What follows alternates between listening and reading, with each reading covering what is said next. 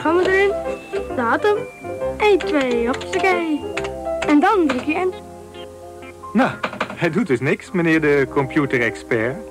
Dan moet je IBM bellen. Of je stopt de stekker erin.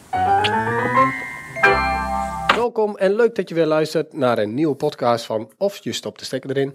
Mijn naam is Bare Maas en ik zit hier samen met Tony Bastiaans en Karel van der Woude. En vandaag aan tafel onze gast Moesewaagelkara. Moeseva, wat doe je binnen IBM? Ik ben technical specialist voor storage. En ik ben in maart 2022 begonnen, dus dat is vrij recent. Ah, leuk, ja. Leuk dat je bij ons aan tafel bent. Ik kom zo even op terug wat we precies met je gaan bespreken. Maar eerst natuurlijk even de nieuwtjes. En dan begin ik even bij Tony. Altijd spannend. Wij hebben geannonceerd dat .NET, programmatuur om te programmeren, lastige zin, is nu beschikbaar op Power. Nou, dat is een ontzettend goede ontwikkeling voor de programmeurs die .NET willen gebruiken. Het is echt uit een verzoek vanuit die community is er naar IBM gevund van, hey jongens, we zouden dat graag willen. Nou, dat is nu dus beschikbaar, dus daar wordt heel veel nu over gesproken.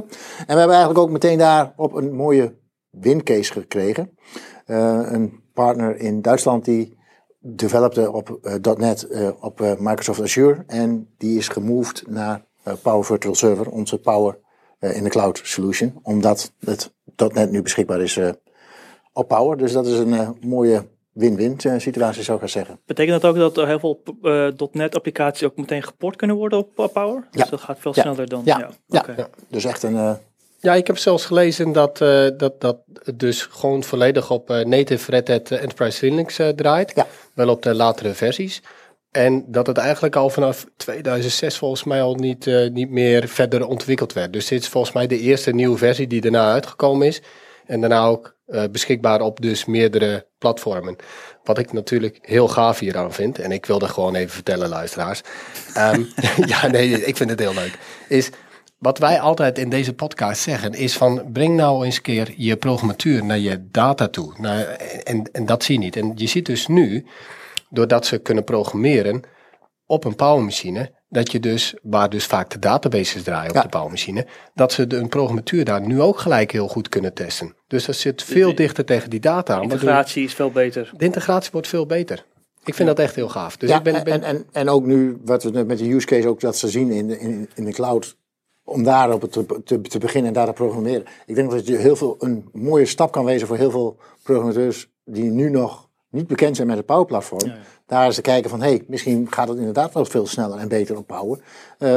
Start een instance op Power Virtual Server, probeer het daar en kijk hoe het werkt en dan kunnen we altijd verder gaan. Dus ik denk dat die use case, ik zal die link delen met je, zodat het ook even in de show notes kan. Maar ik denk echt dat dat een hele mooie case is waar mensen op verder kunnen. En zeker in die wereld die daar, op die programmeurs die met .NET werken, om daar de beauty van Power te ontdekken, zou ik zeggen. Ja, zeker. En net ook wat je noemt is, als je cloud gaat gebruiken, kun je dus het beste platform voor jezelf uitzoeken om daar je programmatuur te laten draaien. Ja. Want je hoeft niet meer een volledig systeem daarvoor aan te schaffen. Nee mooi. Leuk, ja, leuk. Zeker. Leuk. Nee. Karel, had jij nog wat meegenomen? Ja, ook wat meegenomen. Even een nieuwtje, eigenlijk een announcement van IBM eind oktober volgens mij. En een nieuwe tape library. IBM Diamondback. Ook een gave naam. Als je kijkt van onze vorige grote tape library, TS4300. Maar we hebben weer, doet me weer een beetje denken aan vroeger, waar wij dingen als Shark en dergelijke gebruikten. Om weer een goede naam te hebben. Ja. Maar de Diamondback, ja. Diamant terug. Ja, diamant. Ja, ik moest een beetje denken aan zilverrug, maar... Oké. Toch wel anders. Oké. Kom maar biologie weer om de hoek. Ja, oké. Nee, de Diamondback tape library, zeg maar. Dat is gewoon de naam die ze eraan gegeven hebben. Ik weet niet precies waarom ze dat hebben gedaan, maar ik vind het... Oké, maar jij had biologie gestudeerd. Is dat een dierennaam? Want jij komt op zilverrug terug. Voor zover ik weet niet. Moet ik misschien even opzoeken. Dan als dat zo is, zoek op. Volgende podcast misschien. Kom op terug. Ja. De toepassing hiervoor is eigenlijk ook wel weer in de cloud. Bij de hele grote hyperscalers bijvoorbeeld. Want het is een omgeving, groot footprint, waarbij tot 70 petabyte eigenlijk in de unit geplaatst kan worden, zeg maar. Op basis van 1500 LTO 9 drives, zeg maar, in één... LTO 9. Hebben we het over LTO 9 drives. Ja, zei je 1500? Ja. 1500 drives. Ja. En één, okay. Als zijnde de tape. Ja, tape. Drives, maar niet de waar je ze in stopt om ze te lezen. En het leuke is dat deze is ook gemaakt voor het eigenlijk toch wel weer de nieuwe wereld. Ondersteunt LTFS, wat ook in de oude is. Maar ze zijn ook gemaakt om er open systeemstandaarden op de machine zelf te kunnen gaan draaien. Zeg maar. Dus ook nieuwe ontwikkelingen die er gaan komen, zouden hier beter mee moeten gaan integreren. Nou ja, zo zijn er nog heel wat verschillende feitjes, maar laten we daar vandaag eventjes niet over hebben. Iets leuks om te mee te delen. Toen ik mijn carrière begon, 10 jaar geleden, kreeg ik te horen van tape is dood, weet je, tape is niet meer de toekomst. Ja, dat horen wij al heel lang. Ja. Heel lang, hè? Ja, maar dit laat toch wel zien dat IBM tape nog steeds heel serieus neemt. En ik las een artikel recent, dat ik dus dat een van de grootste public cloud providers in Frankrijk, gaat nu een dienst aanbieden op Cloud Archive. Ja. Op IBM tape. Ja. Super is dat, hè? Weet je, ja. Ja, zo zie je nog steeds dat er dus gewoon ontwikkelingen zijn in tape en ook met die open standaarden wat je noemt, is dat er dus de integraties ook overal gewoon naartoe gaan. Dus data moet eigenlijk heel eenvoudig bereikbaar zijn, zeg maar. Ja. En nog steeds wordt er ook gesproken over, het is toch gehandicapt, weet je, het kan heel vaak veiliger zijn dan dat je de data direct beschikbaar hebt. Dat is ook een punt. Zeker, zeker. Ja. Dankjewel. Dan gaan we nu naar onze hoofdgast, Moesewaagelkara. Nogmaals, leuk dat je er bent. Waar we het graag met jou over wilden hebben is over de annoncering die laatst is gedaan van IBM. Is dat ze dus Ceph en ODF, en ODF staat voor OpenShift Data Foundation, binnentrekken vanuit Red Hat naar IBM toe. Wat kun jij daar zo 1, 2, 3 over vertellen? Ja, nou goed, ik wil graag beginnen met wat Ceph voor staat. Ik weet niet of dat bekend is. Ceph, dat wel goed is dat voor de luisteraars. Er wordt nu specifiek naar mij gekeken, dus ik weet niet of dat toeval is. Maar ja, weten waar dat voor staat. Nou, Ceph staat voor Cephalopods. Dat betekent inktvissen. En als je naar de logo kijkt van Ceph, dan zie je dus een soort inktvis met tentakels. En dat refereert weer naar de parallelisme van Ceph. Ja. En misschien een korte historie over hoe Ceph is begonnen. Waar Ceph vandaan komt. Sage Weil, dat is onze held hier. Die heeft voor zijn PhD dit geschreven. En hij wilde daarmee de schaalbare filesysteem met metadata management waarmaken. En dat heeft hij in 2004 is hij daarmee begonnen. En in 2012 is de eerste stabiele versie van Ceph op de markt gekomen als open source. Hè? Dus Ceph is heel open source. En in 2014 dacht hij van, weet je wat, ik ga dat verkopen. Ik ga daar geld mee verdienen. Dus hij is een bedrijf begonnen, heet Ink Tank. En toen dacht Red Hat, wacht even, daar zit wel wat geld in. Laat me dat overnemen. In 2014 hebben ze het overgenomen.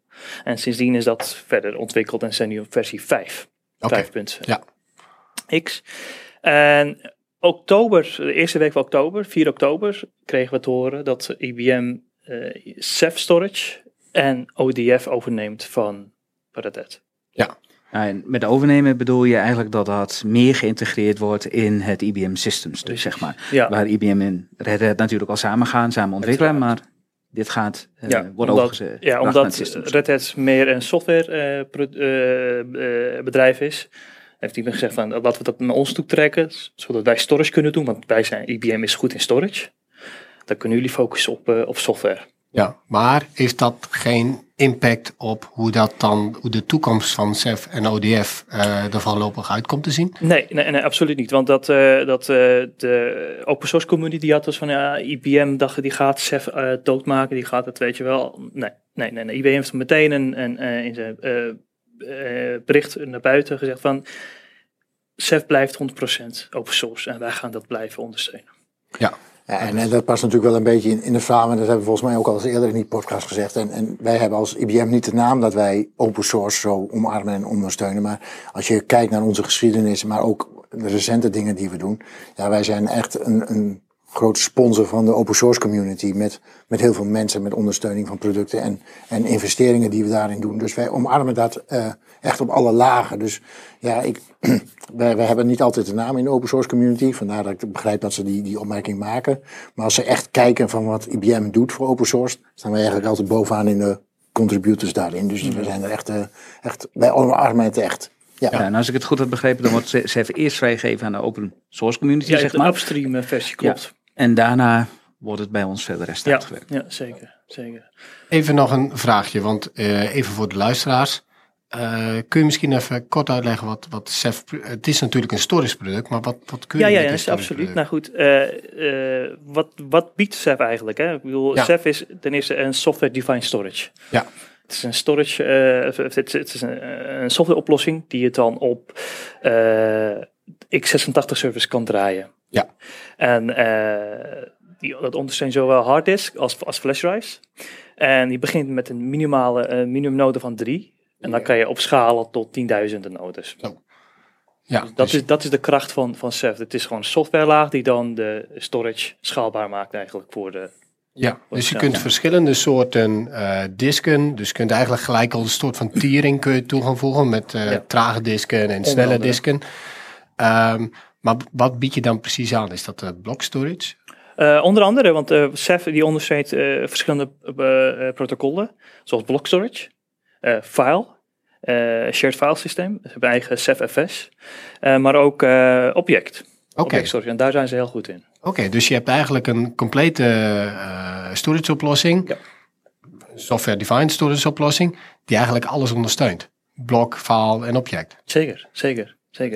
Misschien een bruggetje naar ODF, want dat ga je waarschijnlijk zo meteen vragen. Ja, ik hoor je zeggen, je kunt starten met 3. Heeft dat dan mee te maken met de redundancy, hoe het is opgezet? Uiteraard, ja. Want je moet dus minimaal 3 en de rate is voor de replicatie. Hè? Dus als 1 node uitvalt, dat je alsnog beschikking hebt over je data.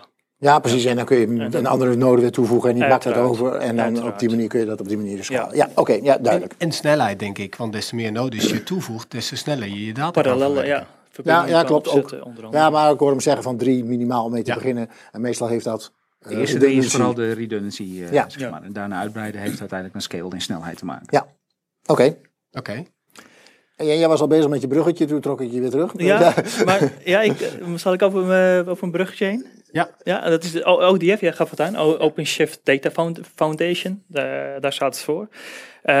Is in 2021 is het begonnen. Daarvoor heette het OpenShift Container Storage. Oké, dus dat zegt eigenlijk de naam al. Dus het is eigenlijk container storage voor OpenShift. Precies. Maar één ding, draait de Red Hat OpenShift Container Storage draait op Gluster. Oh, dat moet je even uitleggen. Hoe bedoel je op Gluster? De Gluster is ook een parallel file systeem. Oké. Maar dat schijnt dus niet zo goed te hebben gewerkt. Wacht even, zei je nou cluster of gluster? Gluster. En een geest. Okay. Ja, zie je wel, ik dacht al dat het daar aan de andere kant van de tafel kwam het niet helemaal over. Daar was het de C geworden. Ja, dus, nee, het is gluster. Ja. En het schijnt dus dat niet helemaal goed heeft gewerkt. Dus dat is van, dan moeten we overstappen op iets anders. Nou, wat is dat dan? Dat is een combinatie van 3 componenten. Of de ODF bestaat uit 3 componenten, waaronder Rook, Ceph en Nuba. En dat brengt dus al de blok, file en object brengt het in één oplossing. Ja. En dan waarschijnlijk ook wat meer erbij om bijvoorbeeld een stukje management te doen. Uiteraard. Maar de ODF is dan voornamelijk gericht op OpenShift. Ja. Dus ook de tweede... Het is heel erg gericht op het containerized platform, zeg maar. Het ontsluiten van consistente data... het richt zich op meer op persistent storage. Dus we hebben containers. En containers zijn bekend om hun non-persistent... Dus als je een container aanmaakt en je container die crasht en die start weer opnieuw op, dan ben je eigenlijk al je data kwijt. Precies. En nu zien we dus dat er heel veel bedrijven of organisaties toch wel persistente data willen. Dus als je container... faalt of het niet meer doet, dat je altijd nog beschikking hebt over je data. En dat biedt dus ODF. ODF die Dat is een kan je in OpenShift installeren. Het is een operator, zoals ze dat noemen in OpenShift. En kant en klaar, je installeert dat en dan kan je je onderliggende storage aanbieden. Okay. Via blok, file of object. Moet ik dat dan ook zien? Misschien wel, ik weet niet of je het antwoord weet, maar als jij dus een ODF-laag bovenop je OpenShift installeert. Nee, eronder toch? Dat is net hoe je ziet. Ja, precies. Net hoe je ziet. Ja, oké. Sorry. Maar kun je die laag dan ook aanbieden aan andere OpenShift-clusters? Okay, dus je hebt je hebt je OpenShift draaien. Daarboven heb je dan ODF draaien. Ja. Dus waar je je data op kan slaan van al jouw containers. Mag je dan ook vanuit een ander OpenShift-cluster, waar ik op doel namelijk, is hybrid cloud. Ja, ik verwacht dat dit allemaal een beetje de gedachte van IBM is om hybrid of multi-cloud te ondersteunen. Dus dat we een OpenShift cluster hebben on-prem draaien, dat we een OpenShift cluster hebben draaien in IBM Cloud of AWS of Azure of noem maar op. En dat we dan 2 OpenShift clusters hebben draaien, maar dat we die ODF-laag, of in ieder geval of 2 van die ODF-lagen, gewoon veel beter met elkaar kunnen laten communiceren. Ja, zeker, waardoor je dus veel makkelijker gebruik kan maken van de hybrid cloud. Dus dat je je data veel makkelijker kan moven. Nee, zeker, absoluut. Dat is wel de bedoeling inderdaad. Dat je dus je data, dat voor de organisatie niet uitmaakt waar je data is. Of je nou on-prem of in de cloud rijdt. Met ODF geeft de flexibiliteit om dat te kunnen doen. Ja, dit geeft wel weer aan dat IBM bezig is met de volgende stap van cloud. Ja, en ook heel erg het verhaal van hybrid cloud blijft omarmen in al hun stappen die ze maken. Niet geen oogkleppen van IBM en dat is de oplossing, maar gewoon zien dat er meerdere oplossingen zijn. En dat past natuurlijk heel erg in ons verhaal. En wij maken daar onderling met IBM'ers dan wat gekscherende opmerkingen op van, ja, als een klant komt met een vraag aan ons, en wat is de beste oplossing, dan wij altijd weer roepen van, it depends, wij hebben niet één oplossing voor iets. Wij kijken heel naar wat heeft de klant, waar willen jullie naartoe en hoe kunnen we daar de beste oplossing voor bieden. En ik denk dat dan, als ik dit goed begrijp, heel erg weer past in dat verhaal van die hybrid cloud. Want we weten gewoon dat mensen meerdere clouds hebben, dat ze daar niet één vendor hebben, maar dat ze voor verschillende oplossingen een andere oplossing hebben. Nee, verschillende problemen een andere oplossing hebben, zo moet ik het zeggen. En dan moet het natuurlijk wel met elkaar praten, want het is natuurlijk wel heel belangrijk dat je je data overal kunt omsluiten en beschikbaar hebt. En dat je niet multiple copies van al die data hebt en op een gegeven moment niet meer weet wat de waarheid is. Nee, en wat ook gewoon heel belangrijk is, en wat volgens mij ook echt de hele moeilijke uitdaging is die wij gewoon hebben in deze tijd, is van hoe makkelijk kun jij je data van A naar B en van B naar A krijgen. En ik denk dat daar de moeilijkste laag voor alle ondernemers of voor iedereen gewoon in zit. Van heel leuk cloud en hybrid cloud. Het liefst willen we alles op één plek houden, want dan is het gewoon heel makkelijk om onze data uit te wisselen. Maar wat nu als we het op 2 plekken of meerdere plekken willen hebben? Hoe makkelijk is het dan om die data dan ook overal veilig, goed en of alleen maar beschikbaar. Je hoeft het niet eens te hebben, maar het moet beschikbaar zijn. Zeg maar. Ja. Benaderbaar zijn op die locatie. Ja. En ik denk echt, zoals je het uitlegde, Mustafa, denk ik echt dat dit een volgende stap in die richting is. Ja, en zeker met jouw uitleg, duidelijke uitleg, begrijp ik nu ook wat het is. Dus het was wel goed dat je mij eerst aankeek toen je beseft van waar ging het over.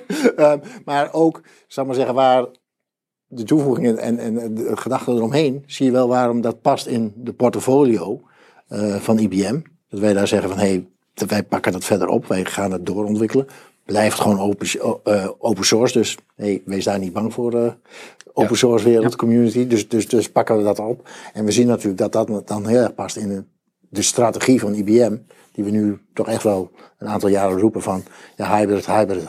Maar je ziet het dus ook echt in allerlei ontwikkelingen echt naar voren komen. Het is niet alleen mooi op de slides dat we het hybrid noemen, maar we zien het dus echt ook in ontwikkelingen terugkomt. Ja, de strategie van IBM zie je ook daadwerkelijk uitgerold worden. En dat is wel fijn om... Ja. En daar pakken we dus echt het verhaal op. Ja. Voor de mensen die aan het luisteren zijn en die al Ceph hebben draaien, kunnen die gewoon verder een contact met Red Hat houden? Of moeten die nu naar IBM toe? Ja, ik weet niet in hoeverre dat moet blijven. Maar ik denk dat per januari is het zo dat IBM dat helemaal overneemt. Maar ik weet niet hoe het zit met de contracten die ze al hebben afgesloten met Red Hat. Of dat ook meegaat, of dat heb ik geen idee. Oké. Nou, ik zal dat even verder uitzoeken. Doe ik even in de show notes. Met IBM en met dat soort overnames doet, wij respecteren altijd oude contracten. En klanten merken daar zeker niks van. Okay. Die zien dus... Nee, natuurlijk. En ik verwacht ook, omdat het open source is, dat het gewoon ook via Red Hat nog steeds beschikbaar zou zijn. Laatste vraag nog eventjes. En ik hoop niet dat ik nog te veel ophaal, maar... Ik las ook iets dat er meer integratie komt met Fusion. Ja. En Fusion is ook al een storagepakket van IBM. Ja, daar heeft Karel, als ik hem goed herinner, al een paar keer wat over geroepen in onze podcast. Dus, dat is een combinatie van tools, zeg maar. Dus op dit moment Spectrum Scale, wat daarin gebruikt wordt. Combinatie met Spectrum Protect Plus. Dus voor containerized backup, interne storage en uiteindelijk Red Hat daarbovenop in zijn lagen, zeg maar. Om containerized deployment te kunnen gaan doen. En eigenlijk kun je dat ook gewoon aanschaffen als zijnde een full-blown stack, inclusief hardware, waar je een appliance krijgt aangeleverd. Je hoeft dan alleen maar de stekker erin te stoppen, bij jou, zeg maar, op het bedrijf. En dan heb je binnen een paar uur, gewoon nadat je IP-adres hebt ingevoerd, kun je ook daadwerkelijk deployment gaan doen. Dus ja, dat stuk is er nog steeds en wordt nu ook als software aangeboden. Ik verwacht eigenlijk dat Ceph daar zijn rol in gaat spelen. Ja, zeker. Dat wordt geïntegreerd in Fusion. En dan zie je inderdaad een product waar je dan op meerdere locaties kan installeren. En dan inderdaad, wat wij net ook hebben besproken, de data availability. Als je dat kan voor zorgen dat je sowieso zowel DR als HA, high availability, kan beschikken over kan beschikken. En dat is voor een bedrijf natuurlijk heel erg interessant. Ja. Nou, heel interessant. Ik hoop dat je nog 3 servertjes hebt liggen hier achter bij ons in het lab. Dan gaan we er zeker even een keertje binnenkort installeren. Kijk graag even met je mee. Anders doe je het toch op de cloud. En anders doen. Natuurlijk. Ik heb alles ter beschikking. Maar er is vaak 1 klik. Dus nee. Maar Moesewa, bedankt voor je aanwezigheid. Graag gedaan. Wij trekken je weer de stekker eruit. En tot de volgende keer.